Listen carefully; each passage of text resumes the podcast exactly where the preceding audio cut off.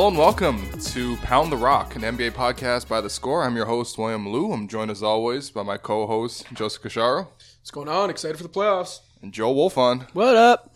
We are here to do this bonus episode in advance of the NBA playoffs, which are finally upon us. We are going to preview every single series in the first round, all 8 matchups. We're going to start with the Eastern Conference. The Toronto Raptors facing the Washington Wizards, the 1-8 series. Typically speaking, I would say a number 1 would be very confident going into a number 8 series, but there's some history between the two teams here. The Wizards, most notably, sweeping the Raptors in 2015 in the series that, you know, Paul Pierce dunked on everybody, including Drake, which is it's kind of implausible to think someone of Drake's stature could be dunked on by Paul Pierce in 2015, but it happened. The Raptors split the season series 2-2. Wolfon, I'll start with you. The Raptors are a the only top five team in both offense and defense this season. They should feel a lot of confidence, but why are some Raptors fans concerned about the series? A couple things. The most obvious one is that they have struggled in the playoffs pretty much every single year. And even though they've, over the last 2 years at least, won the series I think that they were expected to win, they have not inspired a lot of confidence in doing it. And it's been pretty clear that they've suffered a significant drop-off in their regular season performance compared to the playoffs. Their role players have never really stepped up when pressure comes for Lowry and DeRozan. And for the most part, to, you know, generalize a little bit, they just have looked a little bit rattled. And I feel like they can talk all they want about how the ghosts of Game 1 past haven't haunted them at all. But I feel like it has to be in the back of their minds a little bit. And the fact that they have lost, I think, 10 straight Game 1s. And even if you just look at the kind of Dwayne Casey, Kyle Lowry, DeMar DeRozan era, every single year, they've opened the playoffs at home. Every single year, they've lost Game 1. And it's just a little bit worrisome, especially when you look at a team like the Wizards, who are probably better than your typical 8th seed. They play most of the season without their best player. And I think, conversely, when you compare them to the Raptors, this is a team that's managed to actually up their level for the most part every playoffs. And that's a team that has not lost a first-round series in the Bradley Beal and John Wall era. So I think there's justifiable fear there, and there are a couple matchup things that we can probably get into about why the Raptors have a right to be concerned. And the fact that they split the season series, even though John Wall didn't play in any of those 4 games, I think is a reason that the Wizards can go into that series feeling pretty confident. Yeah, I think you touched on the matchups thing. This is the worst possible matchup for the Raptors. If you're just looking at the 3 teams they could have faced with Milwaukee and Miami as the other 2 options, this was by far the worst matchup for the Raptors, whether it's, you know, looking at the fact that John Wall seems to have Kyle Lowry's number. Otto Porter, who to me is the X factor in this series, he's questionable, I think, for Game 1 due to a calf injury, but I think we're going to assume he's going to play. Right. Otto Porter, to me, is the X factor because, you know, if you look at the 4 All-Stars in this series, it's Lowry and DeMar and Beal and Wall. I think you can assume they'd probably play each other to around a draw. I mean, Washington's got the better playoff performers. Sure. Yeah. The Raptors have the more consistent overall performers, you could probably say. But that should be a pretty close, even matchup across the top 4 players in the series. I think once you go after that, I think Otto Porter is by far the 5th best player in this series. Like, I think the gap between Porter and everyone else in this series is a lot bigger than any gap in those 4 All-Stars. And I also think that he can neutralize DeMar in a way that maybe no Raptors player can neutralize one of Washington stars. So I think Porter's a huge X factor. And yeah, I just think the matchup's not good. Marcin Gortat dominates Jonas Valanciunas. Will the Raptors adjust quickly enough in terms of pulling JV out, adjusting the way they defend pick and rolls? There's lots of things that they'd have to adjust to. Bradley Beal always gives the Raptors fits. The Raptors have the depth advantage, but as we've spoken about before, depth doesn't matter as much in the playoffs and rotations tighten. So I just think, yeah, if you look at the straight numbers and the advanced stats, the Raptors should win in a cakewalk. But a lot of those advanced stats and numbers were built up in a time when the Wizards, like Joe said, were without their best player. So this is far from a standard 1 versus 8 matchup. And this is a lot tighter than any of these advanced stats will tell you. Okay, let me make the case for the Raptors then, because I feel like, you know, the Raptors, obviously, they have their playoff history, and it's sort of a reputation that gets, you know, repeated every single season. But I feel like the Raptors are a little bit being undersold going into the playoffs. You know, like, for example, 538 has the Raptors at a 91% chance to win the series, which, I mean, personally, I think that's a bit high. But it's like, it's indicative of how well the Raptors have played. This is a 15-9 win team.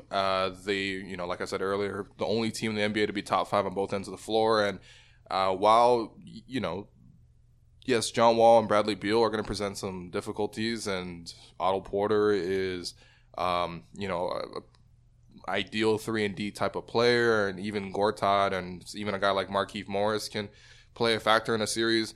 But you look at the Raptors, I think the Raptors bench, like, it's not necessarily that they're going to, you know, launch their bench against the Wizards bench, because no one really plays like that in the playoffs. It's just that the Raptors have a lot of options on their bench, and they have a lot of flexible pieces that they can use to defend a team like Washington, which primarily plays through their guards, and it's very important to guard the rim, and it's very important to run them off the three-point line when it's, in the case of Beal or in the case of Wall, duck under screens and try to force them to shoot mid-range shots. And the Raptors have the type of front court that could be really effective in guarding a team like Washington that primarily plays through the pick and roll. The Raptors have been one of the best pick and roll defenses in the NBA, and you know they have one weakness in Jonas Valanciunas, who you know, has traditionally struggled against Gortat, like you mentioned. But they have Serge Ibaka, who's a very good rim protector when he plays the five. They have Jakob Poeltl, who's just been a very good rim protector. Period. He's also got, you know, good positioning, and he's very good at cutting off penetration, and he's also good at protecting the rim. And then they have Pascal Siakam, who is a guy that, you know, he can play a lot at the four positions, you know, match a guy like Markieff for his mobility, while also being able to switch onto guards like Beal and Wall. I mean, we've talked about it previously, but Pascal Siakam is one of the most underrated defenders that you just never heard of in the NBA. And, you know, I think, look, the Raptors are going to have some struggles, but ultimately, I think if they sort out their front court and sort out their defense, they should be able to score enough against a team like Washington. Because if you look at Washington's bench, it's dire. They're signing Ty Lawson from China. Yeah, literally. Literally Ty Lawson from China. He had a great season for Shandong, but aside from that, I don't know. Yeah, I don't think he's going to be the piece that swings the series. But look, I am definitely leaning pretty heavily toward the Raptors in this series as well. And like you mentioned, they have a lot more lineup flexibility. Mm-hmm. And what I'm interested to see is whether they have flexibility with their scheme and the way they defend Washington's pick and rolls. They've had a scheme this year that's been really effective for them, like I said, defending pick and roll. But there are certain matchups where it hasn't really worked. Mm-hmm. And one of them in particular was against the Thunder, mm-hmm. when you had an explosive point guard in Russell Westbrook and a really big, really good screen setter in Steven Adams. Right. And they have the JV version of this coming up with the Wall Gortat pick and roll is pretty good facsimile. It's right. Obviously a poor man's Westbrook and Adams pick and roll, but it functionally is kind of the same. And the Raptor guards in that Thunder game were trying to chase Westbrook over screens, which is what they've done most of the season, to run guys off the three-point line, right, and kind of be able to challenge pull-up threes from behind, mm-hmm. and try and goad the ball handler into taking mid-range jump shots. But the Wizards, unlike, say, the Rockets, are going to happily take those mid-range jump shots, I think, and they're pretty good at hitting them. And then basically what Westbrook did was he just got going downhill, and suddenly Valanciunas was playing 1-on-2 against Westbrook and Adams, and you can't really put him in that position because he's just not mobile enough to be able to handle a 1-on-2 assignment the way a guy like Rudy Gobert is able to do. So right. I'm curious to see whether they start to go under those screens on Wall and try and make him a jump shooter. Mm-hmm. And the Beal Gortat pick and roll presents a different set of problems, I think. And that's one when maybe they are just going to have a quick hook with Valanciunas, because once he drops back, he's just typically not able to bounce back up and contest a shot, whether it's from three or whether it's from mid-range. And Beal's a guy who can really hurt them, I think, in that situation. So I'm interested to see how flexible they are with that scheme. And again, like you say, they have a really deep and versatile front court. So if Valanciunas needs to be scaled down to like 15 minutes a game. They have a guy in Jakob Poeltl who's a lot more mobile. Mm-hmm. They can slide Serge Ibaka to center. And I think that is where they really have the advantage in just being able to be flexible. And you'd hope that it's, you know, not in terms of just their manpower, but in terms of how they decide to play defensively. Yeah, I think that's the big thing is the decisions they make and how quickly Dwayne Casey and his staff adjust. Because like you mentioned, they do have that front court depth, and they have not just depth, but guys with the ability like Siakam and Poeltl and even Serge to a certain extent to defend Washington well. It's just how quickly they'll be able to react to Washington's offense and actually do that. Right. And Wolfon, I mean, you wrote a great piece about Serge Ibaka, a couple weeks ago about how, you know, he's sort of been this up and down player for the Raptors. Sometimes he gets really hot and he's incredible. Sometimes he's not. And, you know, the Raptors are now at this point where they paid Ibaka a lot of money, and they need him to perform, especially in the playoffs. And, you know, what was the team's reaction to that? What was Serge Ibaka's reaction to that?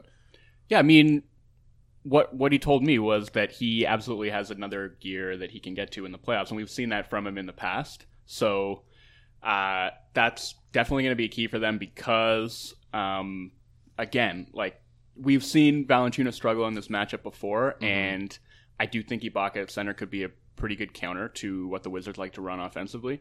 And again, if the Wizards opt to roll with Gortat at center and take their chances, then Ibaka's a guy who can stretch him out, and that's going to be really important for the Raptors. And they basically just need guys outside of DeMar and Kyle to be able to hit shots, because when defenses load up on those two guys, and Washington will load up on those guys. Washington plays very aggressive ball, denial, and they're very aggressive in trapping point guards and putting them on the sidelines and stuff. And that's pretty much how they defeated the Raptors in 2015. Yeah. And I think that's why Fred VanVleet is such a huge cog in this series, is because one thing I was going to touch on is the fact that, you know, 127 lineups played 100-plus minutes in the NBA this year.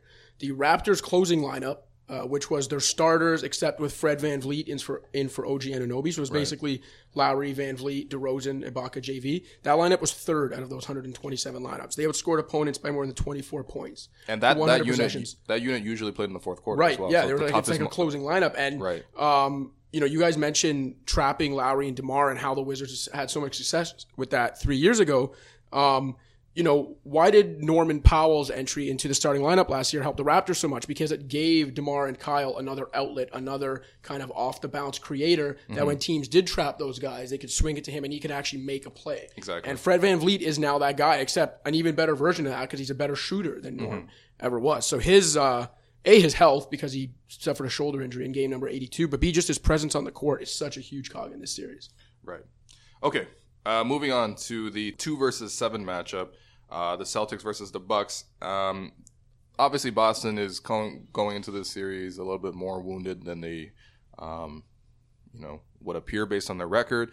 Not having Marcus Smart, not having Kyrie Irving, most importantly. I wouldn't say necessarily teams wanted to get the Celtics because the Celtics still had the league's best defense, and losing Kyrie actually kind of helps in that regard. But at the same time, this is a team that might struggle to score. Luckily for the Celtics, they're going up against a team in the Bucks that have really struggled going down the stretch. I mean, in that last game of the season, the Bucks had a lot to play for against the Sixers, and they were down 70-29 at one point. And then the Bucks had everyone healthy. Giannis had some minor issues health-wise. He missed like one or two games, but he was healthy for that game. And Justin Anderson was lighting up Giannis. So that's a concern. But, the Celtics obviously have the most concern. Wolfon, how are the Celtics going to generate offense in this series?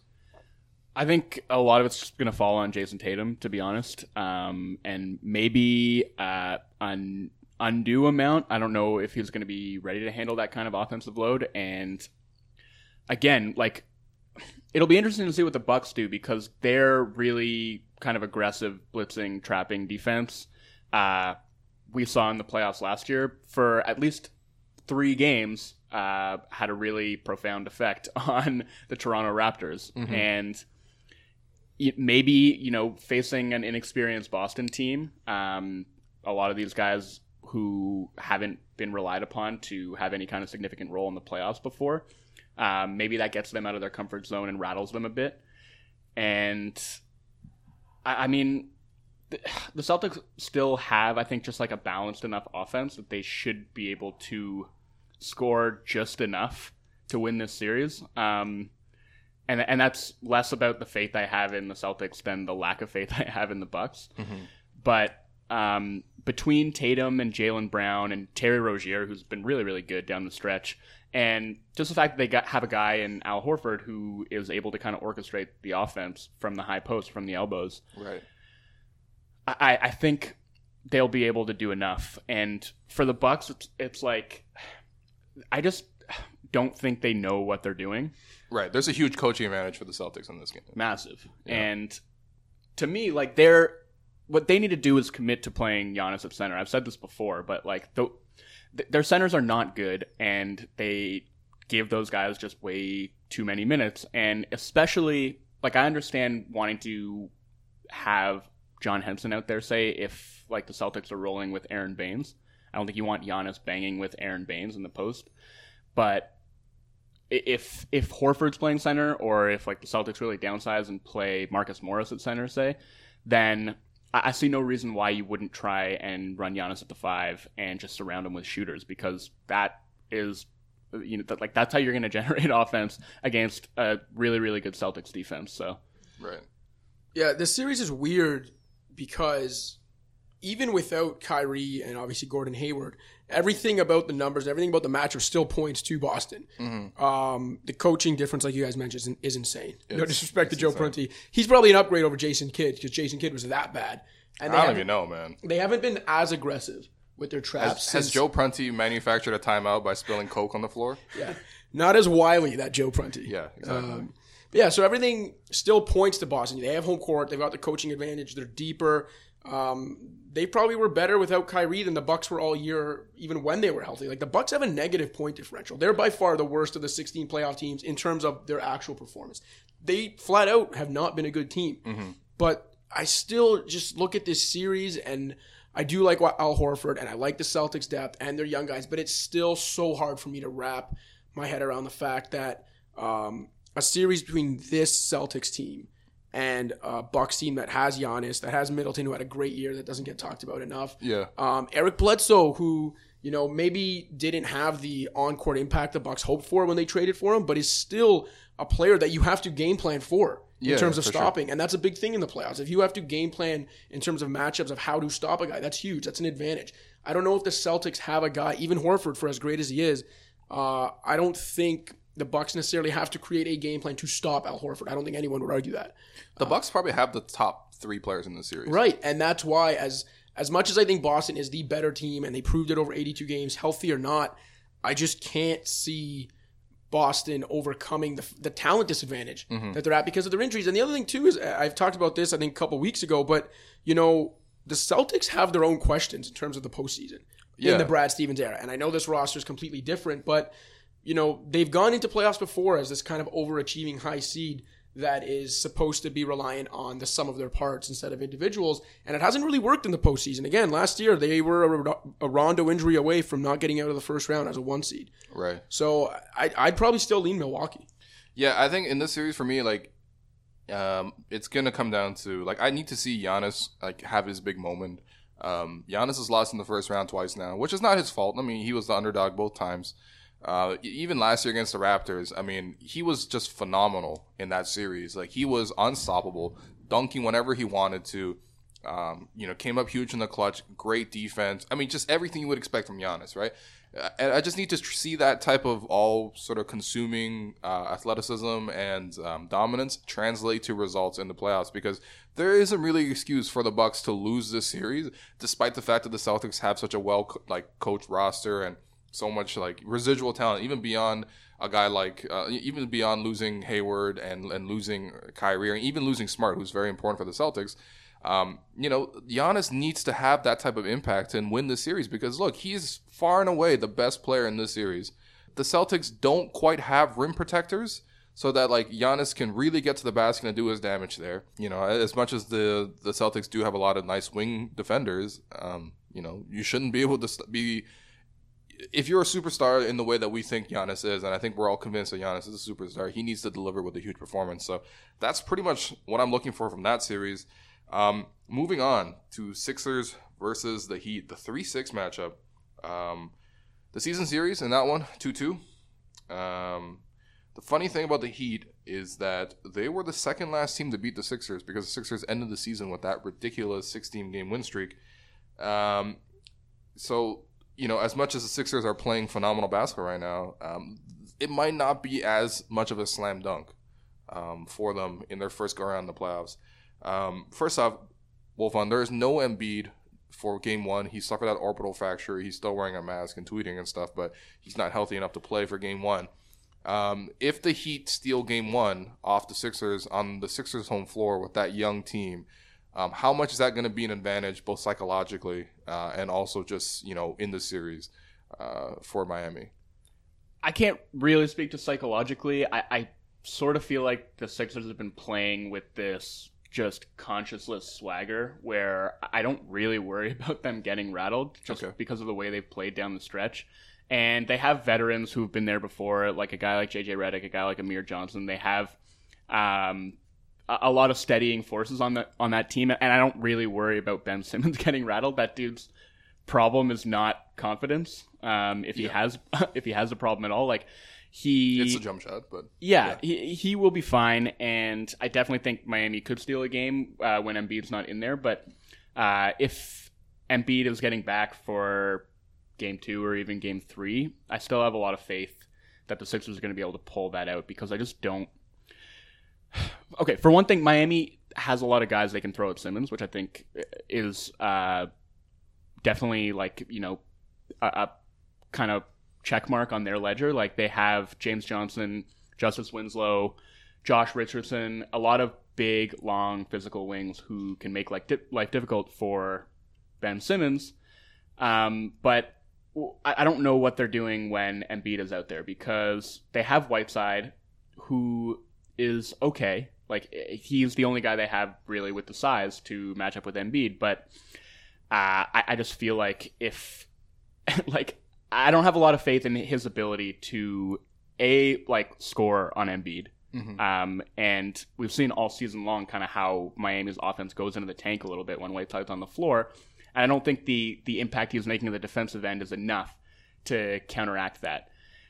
Miami's best lineups all season have been with Kelly Olynyk at center, where they can really spread you out and move the ball and get some like 3-point looks. And they can't do that if Embiid's on the floor. Like they can't play Olynyk at center when Embiid is out there.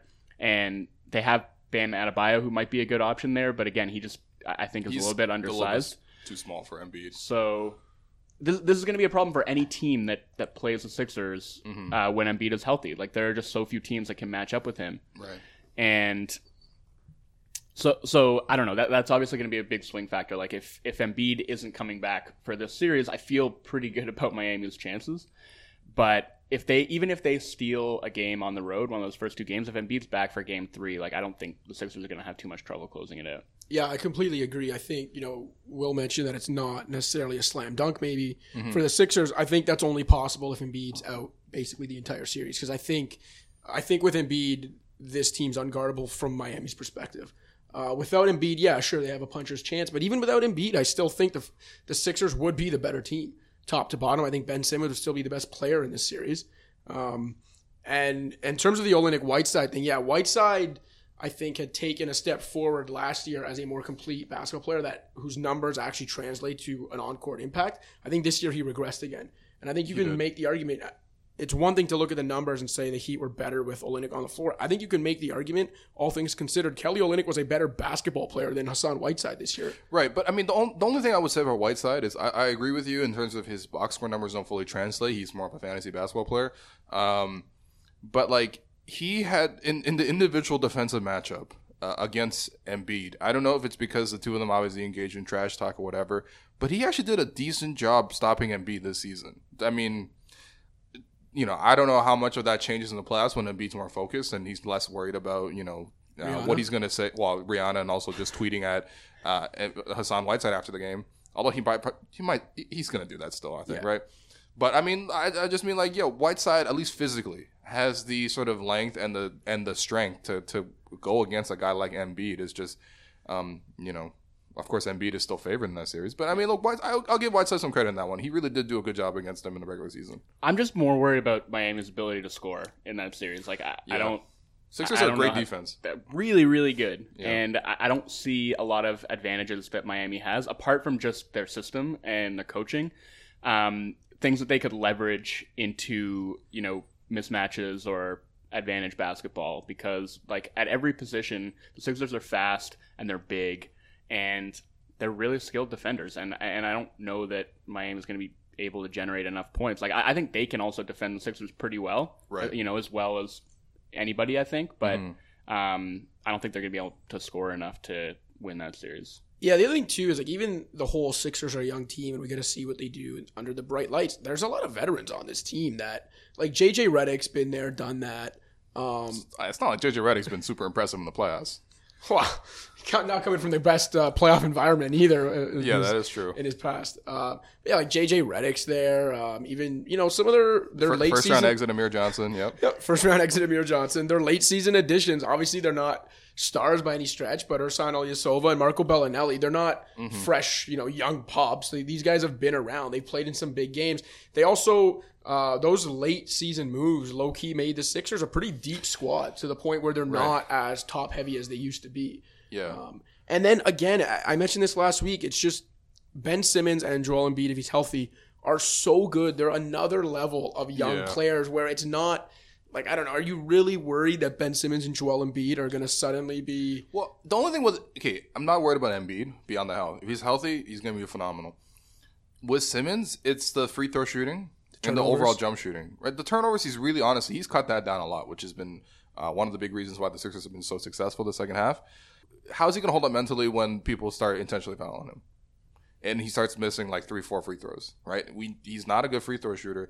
And also, like, playoff defenses are going to scheme specifically for the fact that he cannot shoot. Yeah, they'll give him 10 feet of space if he wants it. Right. Okay, but regular season defenses scheme for that too. Right? It's not... Yeah. It's different when it's Eric Spoelstra coming at you with his best scheme specifically for you. I agree. Like, there is definitely a level of advanced scouting that changes things a little bit in the playoffs, but it's not like defenses are crowding him during the regular season. That's true. The book is out and everybody knows how to play him, and it hasn't really deterred him that much. Like, he's still able to get to the rim pretty much whenever he wants to. That's true. So... I don't know. I don't worry about it too much unless, as we said, like, unless Embiid's not coming back at all, but it seems like he's going to, and so I feel like the Sixers are going to take this probably in like 6 games. Okay. Moving on to the last Eastern Conference matchup before we take a break, the Cavaliers versus the Pacers. The season series, the Pacers won that season series 3-1, although those 3 wins all came before the Cavaliers changed up the roster. It's very difficult to talk about the Cavaliers in terms of the overall numbers because they really have been two different teams. Wolfon, I'll start with you because you wrote a piece that said that the Pacers have what it takes to put a dent in LeBron's first-round dominance. LeBron has never lost in the first round, famously. Meanwhile, the Pacers have never beaten LeBron, so I'm curious, why do you think that? All right, well, to be clear, I don't think that the Pacers are going to beat the Cavs. Okay. I just think... You don't think this year's a charm for Lance Stevenson? I mean...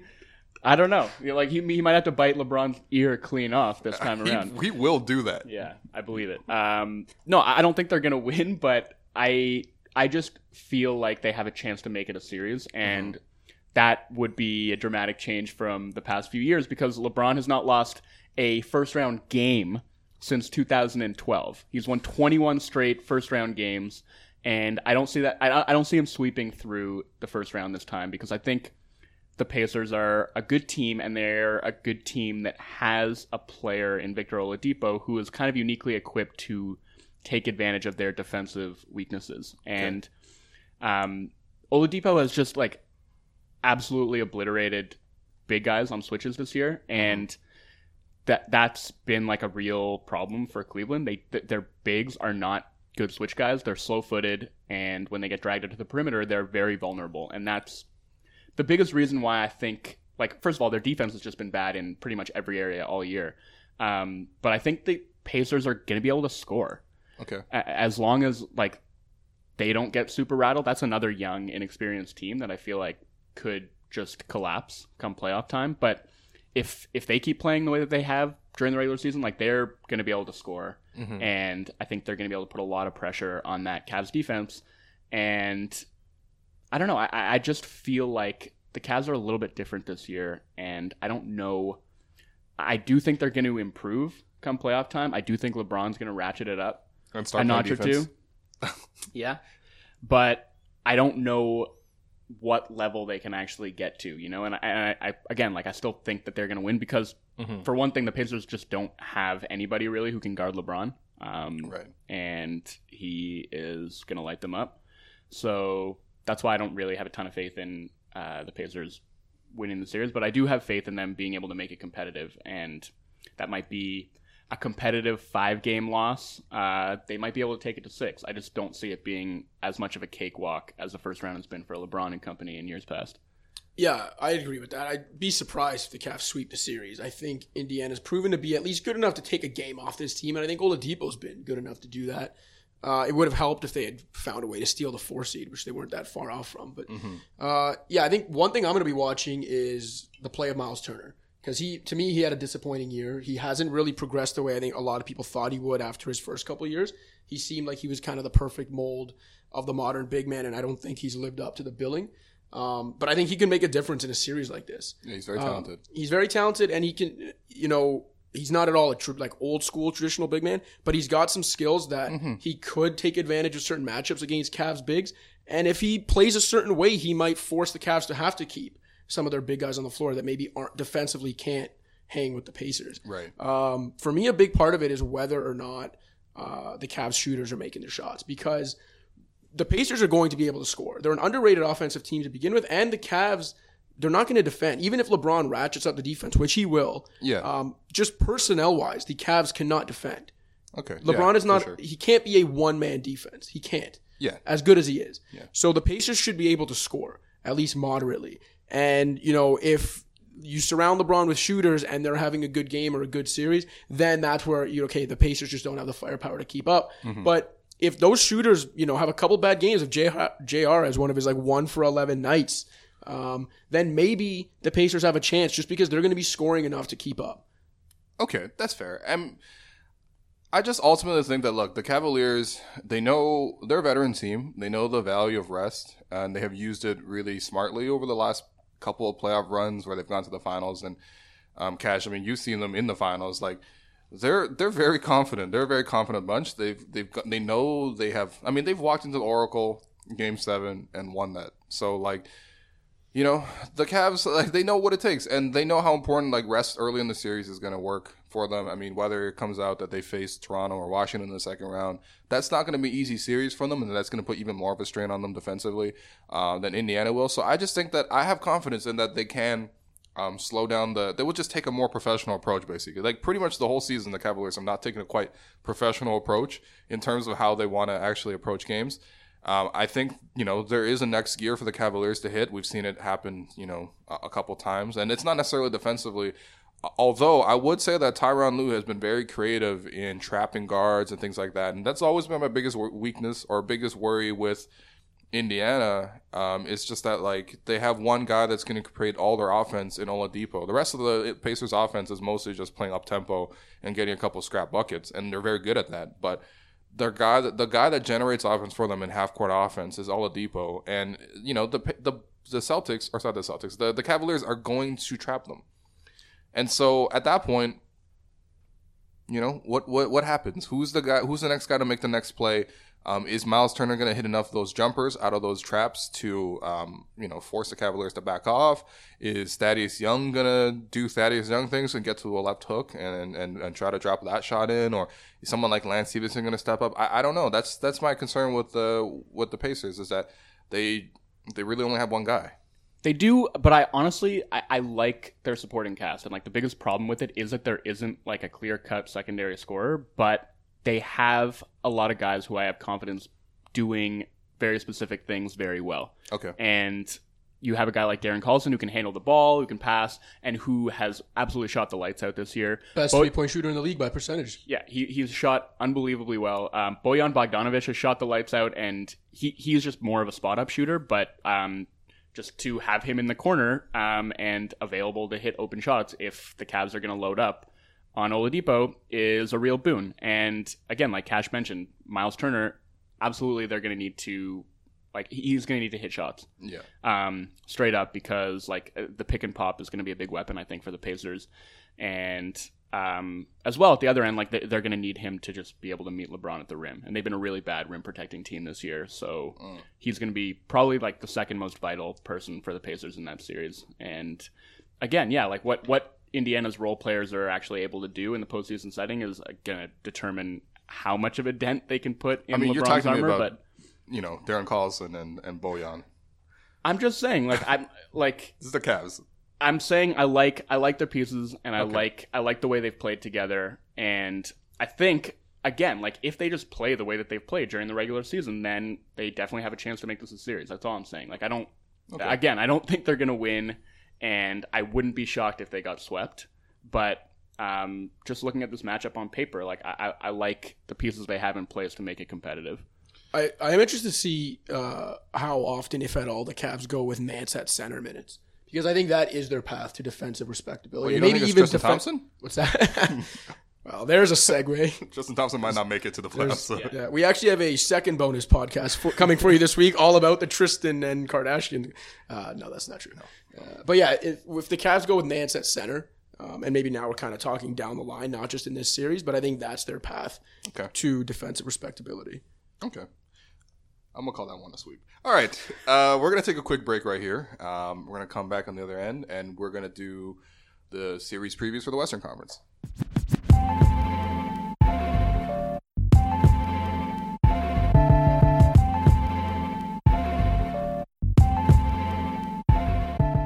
Welcome back to the second half of Pound the Rock.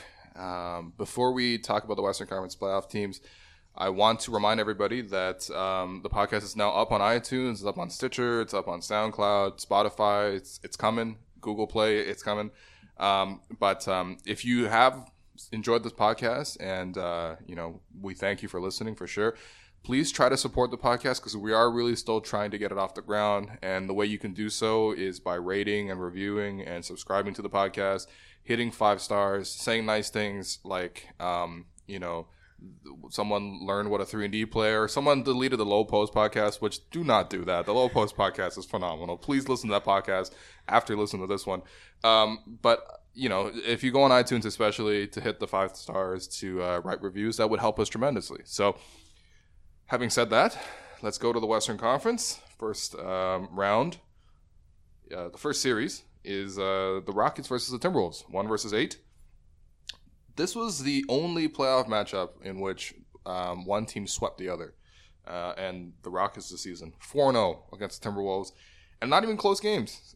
The margins were 16 points, 18 points, 18 points, and 9 points. That's not good. It's not good, but the Timberwolves did win their last game, a very thrilling affair with the Denver Nuggets, and so they have some confidence on their side, but it's nothing compared to the confidence of being the first overall seed of the Houston Rockets. Cash, let me start with you. Do you think this is going to be a sweep? I'll give them one game. I'll give Minnesota one game. And I think on paper, if you came into the season and said this would be a playoff matchup, Houston would be the favorite, but I think you'd think it was going to be tight. It would be hotly contested. And newsflash, it's probably not going to be. Okay. I just think, we talk about teams like Boston, the product of the sum of their parts. And then a team like Minnesota, to me, is the exact opposite. They are collectively nowhere as good as they should be when you think about the top-tier talent that they actually do have. The Bucks of the West. Right. Yeah, that's a good way to put it. I just think between their inability to defend, regardless of personnel, I think the Rockets can pick them apart. Just absolutely pick them apart. And then I also think, Tom Thibodeau, for as much love as he got over the years, there are certain things where, Mike D'Antoni flat out, I believe, is going to outcoach him. And I think Tom Thibodeau stands in his own way. A perfect example, if you look at the whole Tyus Jones situation, their best lineups this year have actually been with basically their starters, except with Tyus Jones in for Jeff Teague. And that's not to disrespect Jeff Teague. That's just, the facts. Tyus Jones had a really good year. He doesn't score a lot, but he had a very solid year, solid two-way guard. Yep. And if you look at down the stretch, he didn't play as well, but his minutes went down. They brought in Derrick Rose and started giving Derrick Rose fourth-quarter minutes. Like, anyone who believes Derrick Rose is a better NBA player in 2018 than Tyus Jones should have their basketball watching privileges revoked, let alone be able to provoke Derrick Rose hive. Let alone be able to coach a playoff team. Like, Tibbs, what are you doing? I think Tibbs is going to get it in his own way. I think they have nowhere near the defensive ability to hang with the Rockets. And I just think they're going to get eviscerated. Okay. The Rockets are too good. Every role player outside of CP3 and Harden just does what they're supposed to do at such an elite level that I just don't give the T-Wolves. Jimmy Butler's good, but he's not that good. He's not erasing the deficit between these teams. Okay, well, speaking of Jimmy Butler, the Butler versus Harden matchup is going to be very interesting. It's going to decide a lot of things, and we'll find. I mean, do you think Butler has what it takes to guard a guy like Harden, or does he need help from the center, in which case Karl-Anthony Towns, a.k.a. Cantor Anthony Towns, might struggle? Of course, he needs help. Like, this is not a one-on-one league anymore, and Butler is as good an option as you could ask for to guard James Harden. But the Rockets are just going to run pick and rolls, and they're going to force switches until they get the matchup they want, and then they're going to let their guards go to work against mismatches. And a lot of that's going to fall on Cantor Anthony Towns, and he's. Look, he's capable of being a good defender. He has the tools to do it, and he's done it for parts of this season. But this Rockets team is ruthless, man. And yeah, they really are. They're really mean. This is a team that really enjoys this super disrespectful. Yeah. And the biggest thing to me is just the math for the Wolves in this series is a disaster. Like, they are not a good three-point shooting team. They're not a very willing three-point shooting team. Yep. And they're not good at defense. They're not a good defensive team. Part of beating the Rockets. Yeah, and they have a lot of bigs who are liable to get picked on. Towns is one of them. Bielitsa is one of them. Taj Gibson is solid, but again, like, you drag him out to the perimeter, and I don't know how much of an impact he's going to be able to make. And at the end of the day, the Rockets are going to be getting up 45 threes a game, and the Wolves are going to be getting up like 22. And the Wolves bench is putrid. Like, beyond Gorgie Jang doing, like, are we going to see the Wolves bench? Are the Wolves bench players even going to come and sit on the bench in this series? Bro, Derrick Rose is playing like 30 minutes. I was going to say, their starters will average 42 minutes, and the only guy they'll have one reserve, and it'll be Derrick Rose. Well, yeah, that would be disappointing. I would be so bad. If Derrick Rose gets any run in this series, but. Look, I would give the Wolves a game as well, because I do believe in Butler and Towns' ability, but I again, would not be surprised if they got swept. And in order to tilt the math back in their favor, they're just going to have to shoot really well from mid-range. One thing is the Rockets switch everything, and the Timberwolves are actually like pretty capable of taking advantage of that because they have really good post players. Towns is a really good post player, Butler's a really good post player, and they can actually punish the Rockets for switching. But if they're just trading twos for threes, then does it really matter?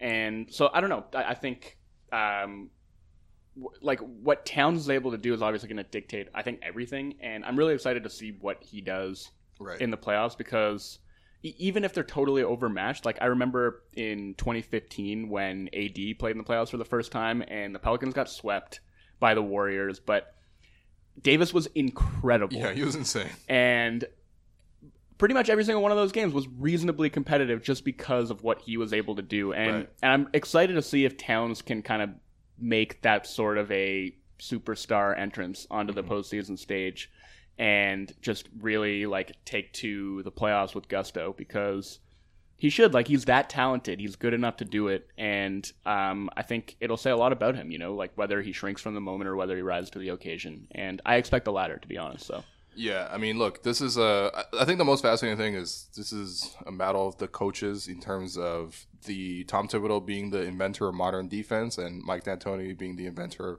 of modern offense in the NBA. And what we've seen in the NBA is offense wins over defense a lot, especially nowadays. So, I think this series is going to follow suit. Next one, we're going to move on to the Warriors versus the Spurs.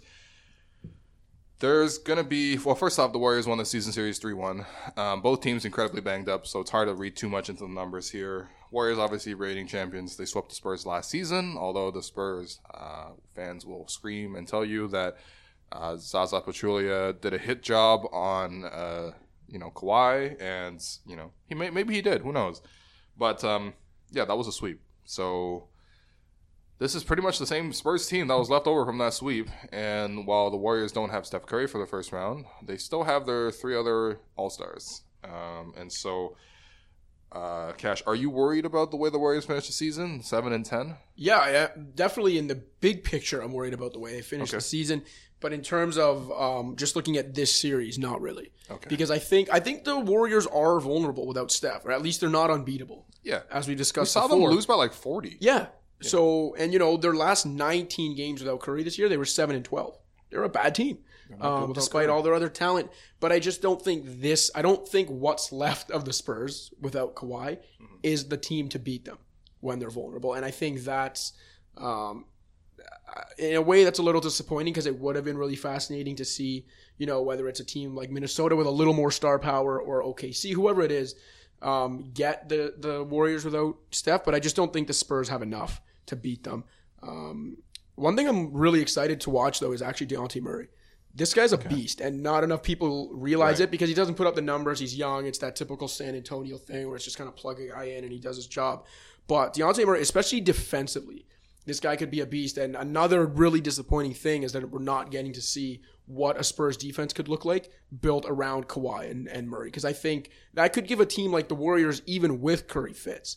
And so to me, this series is just kind of sad, because it's a lot of what-ifs. Well, that's the whole Spurs season.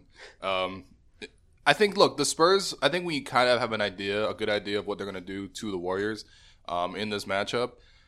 They're going to try to be incredibly physical, and we'll find. I mean, a guy like LaMarcus Aldridge, I know you rate him very highly, and rightfully so. He's had a really good year. Can LaMarcus make a difference against this Warriors team? Because the Warriors don't have bigs, really, that are reasonably effective. I mean, who knows what Draymond will improve in the playoffs. He might be more intense, and you know that can go one of two ways, really. But LaMarcus needs to have a big series for the Spurs. Yeah, absolutely. He's going to be their most reliable source of offense. Obviously, I think the Warriors really lucked out with this matchup, and I was very ready to pick against them in the wrong matchup, to be honest, because they've looked pretty shambolic without Steph Curry, and I don't care how much you're coasting. Like, if you get 40 pieced, then you got problems. And I think they just haven't really figured out how to make that offense function without Curry. They just don't have enough shooting, and they're not generating. Like, a guy like Draymond Green, like, has really thrived in part because of the opportunities that are opened up when Curry's on the floor, the 4-on-3s that he's able to make plays out of. And if you look at the way that those guys have shot the ball with Curry on the floor compared to with Curry off the floor, it is a staggering difference. Like, their offense is just nowhere near the same. Mm-hmm. And, like, again, so like 3 weeks ago when we found out basically that Curry was not going to play in the first round, we did a power rankings of the teams that would be most dangerous against the Warriors in the first round. Right. And we ranked the Spurs twice, once like with Kawhi and once without Kawhi, and the team without Kawhi we ranked last, like of all the teams that ended up actually making the playoffs. I think they are vulnerable, but the Spurs just don't have enough offense to make it matter. And like they're so reliant on those Aldridge post-ups. And which is not even that effective of a play. Like, it's not. He's like one of the best. He's one of the best post-up players in the league, and he's still generating less than a point per possession on post-ups. Yeah. So it's not really where you want to be when that's what you're relying on. And they do have other ways of scoring. Like, they are still a really good cutting team. Their off-ball movement is still really strong, and they still have shooters. You know, like Danny Green still knock it down. Patty Mills is a really good shooter. Mm-hmm. Kyle Anderson weirdly seems to give Durant fits sometimes. And they have a lot of role players who could make a difference in a series like this. I just don't think that they're going to be able to scratch out enough points to even make it a 6-game series, which is unfortunate because I thought it was going to be really interesting to see what the Warriors could do against an opponent that was more equipped to give them problems. Yeah, we've seen this one before. The Warriors are going to take that one, despite the fact they're not playing great and despite, you know, Greg Popovich being a great coach. Next one, the 3-6, the Blazers versus the Pelicans. Season series in this one, split 2-2. The Blazers stumbled a little bit to end the season. They finished the year 5-7 after that 13-game win streak that vaulted them to pretty much the third spot in the West. Cash, Are you worried about the way the Blazers finish the year? For me, it's not as much about worried about the way the Blazers finish the year as it is I just don't think you should bury the Pelicans. I think the way they finished the season and just the way they played once they got over that initial shock of Boogie going down was pretty tremendous. They have been. And Alvin Gentry did a great job. Anthony Davis, we all obviously know the guy's probably going to finish top three in both MVP and Defensive Player of the Year voting. He was that good. And first-team All-NBA easily. He was that good. Yeah. But I'm really interested to see a couple of things, and one of them is Drew Holiday, because Drew Holiday, you talk about underrated. Oof. The year this guy had to keep them afloat as kind of a second option after AD once Boogie went down. And one thing that people don't realize, I think, is how good this guy is defensively. Yeah, in terms of on-ball defense at the point guard position, there are not many guys, if any, better than Drew Holiday. Mm-hmm. And, you know, with a little more eyeballs on it, I just feel like his on-ball defense might go mainstream after this series because matched up against Dame and CJ. And the other thing, too, is Rondo. Rajon Rondo is not an impact player in the NBA anymore, but we kind of saw it last year in the playoffs. You provoked Rose Hive and Rondo Hive. Well, Rondo Hive? Does Rondo Hive still exist? I provoked the Rose Hive. I provoked the Rose Hive because I'm just not convinced Derrick Rose can ever play a valuable minute in the NBA ever again. Wow. I'm going the other way on Rajon Rondo. I'm saying that as bad as he looks 99.9% of the time, remember the playoffs last year? Yeah, that's true. That is true. Playoff Rondo. That's what I was going to say. Playoff Rondo. Television. Exactly. Remember the old days? It was national TV Rondo. Yeah, and now he's at the point where he's probably not good enough to even be good like six times a year on national TV. But in one playoff series, playoff Rondo might still exist. And, you know, I don't know if anyone watched that Pelicans-Warriors game this past weekend on Saturday. Down the stretch, playoff Rondo came out a little bit, especially on the defensive end. Right. And who was it that got switched on to Kevin Durant and got a key steal on KD that you know, propelled them to that win? It was Rajon Rondo. Yeah. If Rajon Rondo is playoff Rondo defensively for 4 to 7 games, and Drew Holiday is who he usually is defensively, I mean, those guys could, I don't know if you're going to shut down Dame and CJ, but those guys match up with Dame and CJ on one end as good as you can ask them to. Mm-hmm. And if you limit those guys and Brow feasts in his matchup, which he should, to me, the Pelicans might not just be able to kind of survive 5-6 games. They could be able to win this series. There's some other factors too, like Niko Mirotic had a great that's run. A good pickup for them, even though they had to give up a first, but they got rid of Omer Ashik's contract and they added some more shooting which they needed, a little more playmaking from a non-AD Drew position. A guy like Etuan Moore, great shooter, can maybe swing the series. Like Solomon Hill's healthy again. Buddy, look at this team, man. That one guy that snuck onto the court and took shots in warm-ups. That was Jameer Nelson. He might be ready to give him some minutes. But no, really, I just think a lot of people talk about this series as like the Pelicans being this scrappy team that survived the Boogie injury. I think they might actually be able to win this series. Yeah, I think people are sleeping on the Pelicans just a little bit. We know that obviously they can defend the rim because Anthony Davis is just a phenomenal defender. But also the Pelicans, after the All-Star break, allowed the third lowest opponent three-point percentage. So if they can defend the three and defend the rim, that's tough. And, you know, I mean, it's obviously tough to go into Portland and win a game over there with their stars and how confident they feel at home. But, you know, it's not like Portland's just sort of, you know, a team that will just blow you away. I think this is going to be one of the closest series. Wolfson, what are your thoughts on this series? And are the Pelicans being underrated a little bit?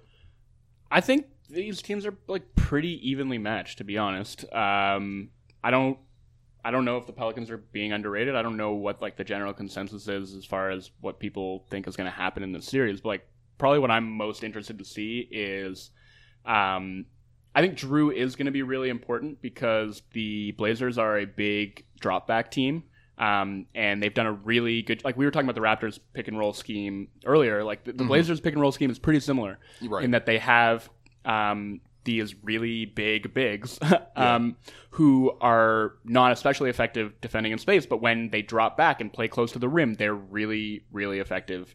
Except against LeBron.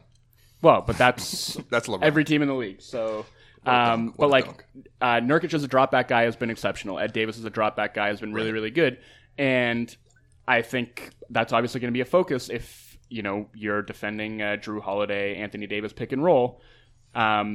Their focus is going to be, I think, on guarding against the roll and trying to contain Anthony Davis and sending extra guys from the corner to double team him. that's where I think Mirotić could really come into play, because having a guy who can space the floor in the front court around Davis is huge. Mm-hmm. And for Jrue as well, like, they're going to give him space, I think, to shoot. Right. You know, and like, he's going to have a lot of opportunities to take mid-range jumpers and floaters. Mm-hmm. And a lot of the onus, I think, is going to fall on him, because definitely the Blazers are going to game plan to take Davis out of the game to right. the extent that they can do that. So I'm interested to see like how the Pelicans role players respond, mm-hmm. and particularly Mirotić and Jrue Holiday. And I do think like the Jrue Dame matchup is going to be really fascinating, because again, that's a really good on-ball defender against a guy who is one of the most dynamic scorers in the league. And I think this is probably going to be the most outright entertaining series of the first round, and I could definitely see it going 7 games. I'd probably give a slight nod to Portland, but I think it's a coin flip. Yeah, I think home court's going to be important enough in a 7-game series like this, because the two teams, yeah, one win apart. I mean, very close. And also the Blazers are stumbling a little bit heading to the blast, where the Pelicans have played pretty well. So, and moving on to the last playoff series to preview in the Western Conference, the 4 versus the 5, the Thunder versus the Jazz, the battle of two spurned small market teams, a lot of angst, you know, in these two fan bases. I wouldn't necessarily they're persecuted, but I don't know. They kind of there's a little. Just don't They're talk. Jilted, let's be real, right? Yeah. Like these are the most jilted franchises in the league, probably. It's not that close. I mean, the Sixers are coming up there, but like the Sixers are legitimately good. And maybe the Celtics, but I mean, whatever. The Celtics, that's just a reputation. Also banners, you know? The Celtics have those banners. These two teams don't have banners. Famously, the Jazz don't have banners. I don't know why I'm infuriating Jazz fans just right out the top. A lot of good Stockton Malone years, no championships. The Thunder won the season series 3-1. I think the key in this series is really, look, the Thunder, like we talked about in the last podcast before this, they're a very dangerous team, right? And, you know, they can upset pretty much anybody. But here's the thing. It's not necessarily, they're not really considered the underdogs heading into this series. And I think most people would think the Thunder are the favorites, despite the fact that the Jazz had played way better than the Thunder to close the season. And, you know, the Jazz have an incredible defense. They have an incredible home atmosphere. I guess the Thunder do have that as well. But, you know, can the Thunder put it together and finally, like, just be on their best behavior and win games the way that their talent says they should be able to? Wolfon. Man, it's tough to say. Like, it's really well, tell us, Joe. Okay, well, here's the thing. Like, they really are straight up just going to have to make shots in the series, right? Because so much of their offense relies on what they're able to get at the rim, and that's going to be really hard for them to do in this series with mm-hmm. Rudy Gobert and Derek Favors patrolling the paint. And that means a guy like Carmelo Anthony is going to become really, really important. And a guy like Alex Abrinas is going to become really important. Like, they're good Lord. We went from Carmelo to Alex Abrinas fast. I'm just saying they're not one a very... of them's actually a better shooter, and that's Alex Abrinas right now. Okay, but Paul George as well, obviously. But like they're not a great jump shooting team, mm-hmm. and this is a series where they're going to have to make jump shots, and that's kind of a scary proposition, to be honest. Steven Adams is like has a bunch of bulk on Gobert, and so maybe that is the key to unlocking some things for OKC as well. And the fact that, like, as good a defender as Gobert is, he's not necessarily a guy who can bang down low with the guy as big and as strong as Steven Adams. So maybe that's one way they can get around that problem, try and get him in foul trouble a little bit. And I wouldn't necessarily expect Westbrook to change his mentality that much and, you know, stop driving to the hoop just because Gobert is there. But like, nor should he really. He should still drive to the hoop. It's just he should pass it out. Well, I mean, more. Yeah, maybe. Yeah. Like that's again, like that's a pretty strong deterrent standing there with a 9'7" reach under the basket. So, yeah, it'll be interesting to see whether they continue to go at him and like try and get him in foul trouble or just try and finish around him, or whether they actually change their approach into a more jump shot oriented one. But I think any way you slice it, they're really going to have to make shots. And for a team as inconsistent as they have been, I think that would worry me. One player that I'm looking at in particular in this series is not necessarily Carmelo. I don't know. I think the Thunder have kind of given up on like expecting too much from Carmelo. It's nice when he contributes, but most of the times he doesn't. The guy that the Thunder absolutely need to contribute is Paul George.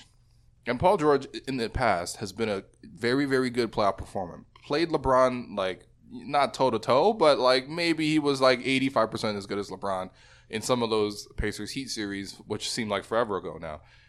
Paul George has ended the season very poorly. He had one single game after the All-Star break, and he was fully healthy, and he played all these games. One single game in which he shot better than 50% from the field, and that was the last game of the season against the Memphis Grizzlies, who famously lost by like 60 points this season. So Paul George needs to really step up because he's going to be needed defensively. He's going to need to be out there guarding Donovan Mitchell. And, you know, based on the way Paul George has played, and let's keep in mind that Paul George said himself that something feels funky with my shot. He says there's something physically doesn't feel right with his shot, which is never what you want to hear from your star player. Cash, are you confident in Paul George in his ability to step up and be a number two in a series as big as this? Because he's going to be needed for everything. I am. I think... Look, I think if there was a physical reason why his jumper was suddenly broken, you know, whether it was a health thing, and I know him saying what he said is concerning. But of course, that could always be said of Paul George. Exactly. Paul George just likes to say things. But the thing is, too, if you look at Paul George's history, he's had these kind of shooting slumps, like, and pretty prolonged ones, almost in every year of his career, including his absolute best All-NBA years. It's just this one seems a lot worse because it happened at the very, very end of the year on a team where it's maybe not championship or bust, but it's deep run or bust. So I think it's just kind of really magnified this year because of the timing of it. But no, I'm not worried about Paul George. Paul George, if there's anything we know about Paul George, the guy's a big game performer. That is true. And he's a playoff performer. That is true. And, you know, he's going to be a two-way beast when the playoffs tip off this week. And I'm not concerned about him in that way. I am concerned, though, if you're a Thunder fan and you think you have a clear advantage in this series, because I'm not sure you do. I think the Thunder, in terms of top-end talent, sure, they've got the better players. We know that. Right. And I think getting home court on the last night of the season was huge. Because if ever there was a series where home court might be the difference between it, like evenly matched, this might be it. Yeah. The difference between, you know, OKC hosting Game 7 and Utah, you mentioned it, just two insane fan bases, insane atmospheres. Yeah. If you're looking for a home court swing, this was the series. And OKC getting it is big. But look, Utah was the best team in the league for a 35-game sample to close the year. They went 29-6. They had the best point differential in the league during that time. Gobert, we've already talked about. They beat a lot of good teams. They had the best win profile of any team down the stretch. So, again, the results are all there for Utah, that they are the better team. But it's just so hard to pick against OKC when Utah just doesn't have the firepower. Yeah. And especially if Game 7 is going to end up. I think this is going 7 games. And I'd give the edge to the Thunder because of their star power and that home court advantage. But one thing I wanted to touch on quickly is I think every year there's always one guy that is kind of like a nobody and maybe makes a little bit of a name for himself in the playoffs. You know, a couple of years ago, if you guys remember when Troy Daniels had a couple of good games in that series, this name's going to be out of nowhere. But I really do think if there's like a guy you've never heard of that you might know after the first round of the playoffs, it's Royce O'Neal. Oh, I thought you were going to say Joe Ingles again. No. Because we got to keep up our streak of mentioning our coworkers. You should know who John Joe Ingles is already, all right? He's not a star, but you should know. If you don't know Joe Ingles' name, you haven't been watching the NBA the last couple of years. One of the steadiest 3-and-D players in the league. But no, I'm talking about a guy you probably actually have never heard of. Royce O'Neal. And who could make a difference in this series. Royce O'Neal has low-key been really phenomenal defensively for the Jazz this year. And I'm not coming out and saying he's going to stop a Paul George or they're going to stick him on the perimeter and he's going to shut Russ down. But this guy's legit an elite defender. And just remember that name. If a couple games in we're talking about Royce O'Neal having a big series. I can't wait defensively. I can't wait to talk about Royce O'Neal next week. Monday's podcast. Monday's podcast is going to be the Royce O'Neal podcast. Right. After he is. We got to do. We've been talking about this segment, cash considerations. That might have to be your cash consideration. You just come in and you deliver like a 2-minute speech on Royce O'Neal having a dominant. Why Royce O'Neal is the 3-and-D player Gordon Hayward never was. Now that's wow. Yeah, now you're sounding like. I'll leave that one for that Jazz columnist who wrote the Salty that, Lake Tribune. Yeah, that's exactly what I was going to say. All right. Well, that does it for the playoffs. Just the first round, not the whole playoffs. We'll be back on Monday, as always. Find us on iTunes, Stitcher, SoundCloud, Spotify's on the way. I think Spotify's already there. It's just you can only see the first episode. We're gonna get that fixed. But Google Plays, we're gonna look into that for sure. And like I said earlier, support the podcast. We're really trying to get this thing off the ground, and it would really help if you rate, review, and subscribe to the podcast, especially if you're on iTunes. Write those reviews, give it 5 stars, and it'll help the podcast grow. But in the meantime, for Joe Scacciaro, for Joe Wolfson, for myself, William Liu, thanks for listening to the Pound the Rock podcast.